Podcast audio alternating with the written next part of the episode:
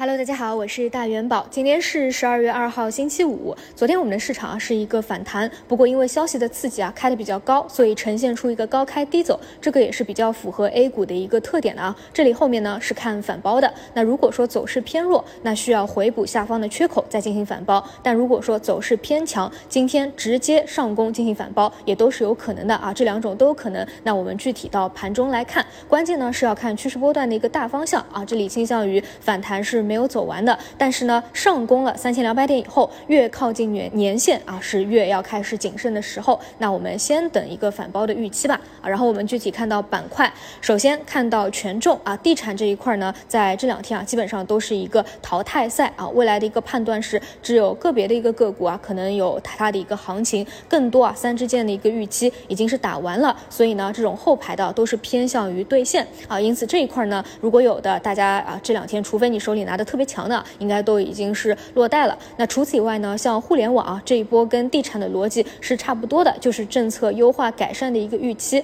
然后呢，这一波的反弹啊也是比较多了，所以呢也是可以啊进行分批的一个兑现的。那么关于大金融，我的看法是还可以去拿一下，因为如果说啊要进行掉昨天高开低走啊假阳线的一个反包的话，上攻三千两百点的话，券商也是会动的。那么这一块呢，可以等到接近年线的时候进行一个落袋。那接着呢，再来看一下消费复苏啊，消费复苏呢，因为它的这个板块比较大嘛，比如说游资啊比较喜欢做的旅游啊、酒店啊、百货啊、机构啊比较喜欢做的是低位的食品饮料啊，所以这个方向比较大，所以呢走势也是各异的。比如说像啊旅游，昨天呢就呈现出一个高开低走啊，一方面的原因啊是前期的预期已经是打得满了，本身的位置呢就比较高，那么在消息落地以后啊进行高开低走也是可以去理解的。那么食品饮料呢相对比较。低，而且呢，你可以看到啊，盘后的龙虎榜都是机构在介入的，所以呢，昨天的走势相对较强。这个呢，一定要根据啊，你介入的方向，它的一个走势有没有被兑现掉，哎，去看要不要顺势而为。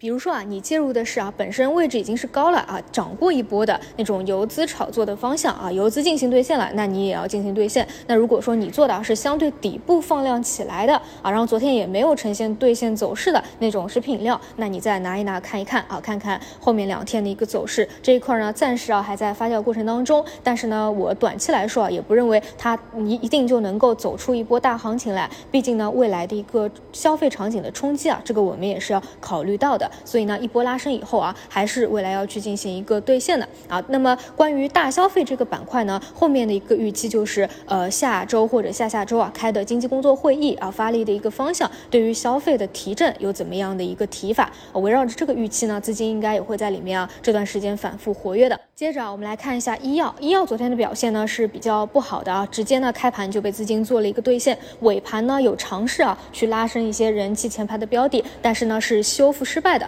而且呢，我们可以看到啊，一些核心的标的，它的图形啊表现已经是有破位的一个走势了，所以这一块啊，现在已经是有点绞肉机的走势了。一旦把握不好节奏，那其实就很容易啊被割吃面。所以呢，这一块啊，除非后面还有一个比较像样的啊、比较到位的一个调整，否则呢，短期来说啊是不建议去看了。至少呢，从一个预期兑现的角度来说，弹性可能也会越来越弱啊。那么这段时间呢，我觉得可以啊加重一点关注的一个是数字经济这个方向啊，比如说信创这个方向，还有呢就是新技术这个方向。昨天啊，我们可以看到，在板块回踩了三十日线以后啊，以及个别的趋势股回踩了二十日线以后，资金是回流到了信创这个方向，本身呢也回调了一段时间啊，图形也是比较到位的。所以啊，我们接下来几天啊，需要去密切关注一下，呃，数字经济、信创这个方向能不能够再走出一波趋势来啊？不过呢，这个也得参考一下啊，比如说前天汽车啊底部起来以后，昨天是跟随大盘呈现一个冲高回落的，所以呢，也得啊做一个观察。